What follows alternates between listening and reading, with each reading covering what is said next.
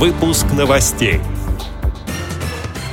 Отчетно-выборная конференция состоялась в Нижегородской региональной организации ВОЗ.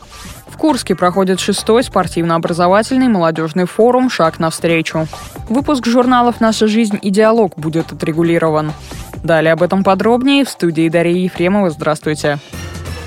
26 мая состоялась 28-я отчетно-выборная конференция Нижегородской региональной организации Всероссийского общества слепых. В ее работе приняли участие 38 делегатов, а также приглашенные гости. В том числе полномочный представитель президента ВОЗ по Приволжскому федеральному округу, председатель Татарской республиканской организации ВОЗ Владимир Федорин.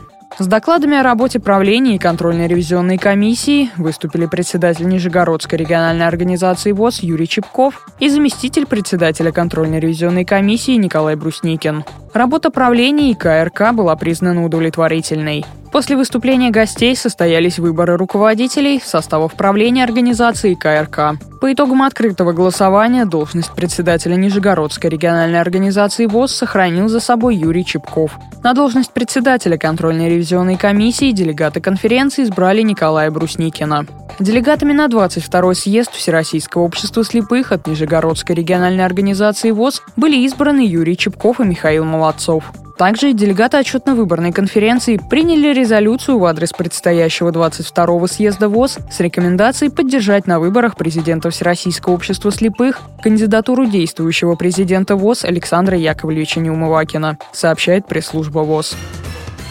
1 июня в Курской области на базе реабилитационного центра имени преподобного Феодосия Печерского открылся шестой спортивно-образовательный молодежный форум инвалидов по зрению «Шаг навстречу». Программа форума традиционно интересна и насыщена, рассказывает первый заместитель председателя Курской региональной организации ВОЗ Светлана Лямина.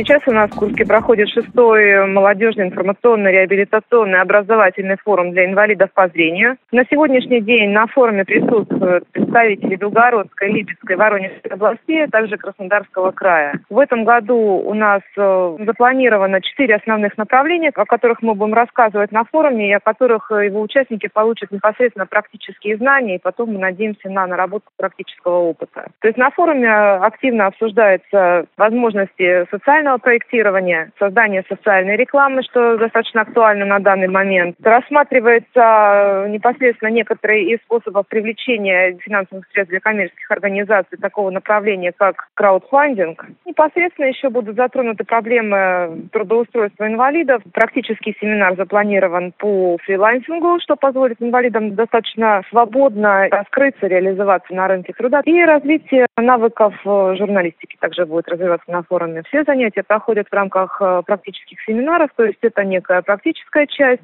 и потом самостоятельное задание для участников форума, которые разбиты по группам. Целью форума является повышение образовательного уровня инвалидов по зрению, а также развитие и повышение уровня коммуникационных навыков и мобильности.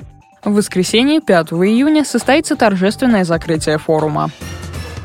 В связи с переходом реабилитационных учреждений на казначейскую систему финансирования в марте-апреле текущего года у издательско-полиграфического тифлоинформационного комплекса «Логос ВОЗ» возникли трудности. Выпуск очередных номеров журналов «Наша жизнь» и «Диалог» срок не состоялся по причине отсутствия учреждения средств.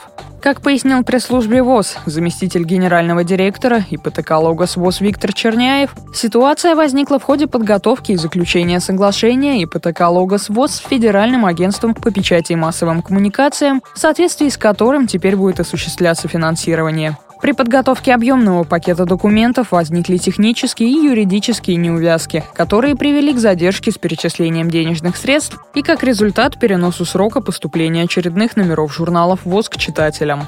В настоящее время с участием ИПТК «Логос ВОЗ» подготовлено заключительное дополнительное соглашение между Федеральным агентством по печати и массовым коммуникациям и казначейством, после чего выплаты будут произведены с учетом погашения всех задолженностей. Как заверили в казначействе и руководстве ИПТК «Логос ВОЗ», в дальнейшем задержек с перечислением денежных средств не ожидается. С этими и другими новостями вы можете познакомиться на сайте Радио ВОЗ. Будем рады рассказать о событиях в вашем регионе. Пишите нам по адресу новости собака ру. А я желаю вам всего доброго и до встречи.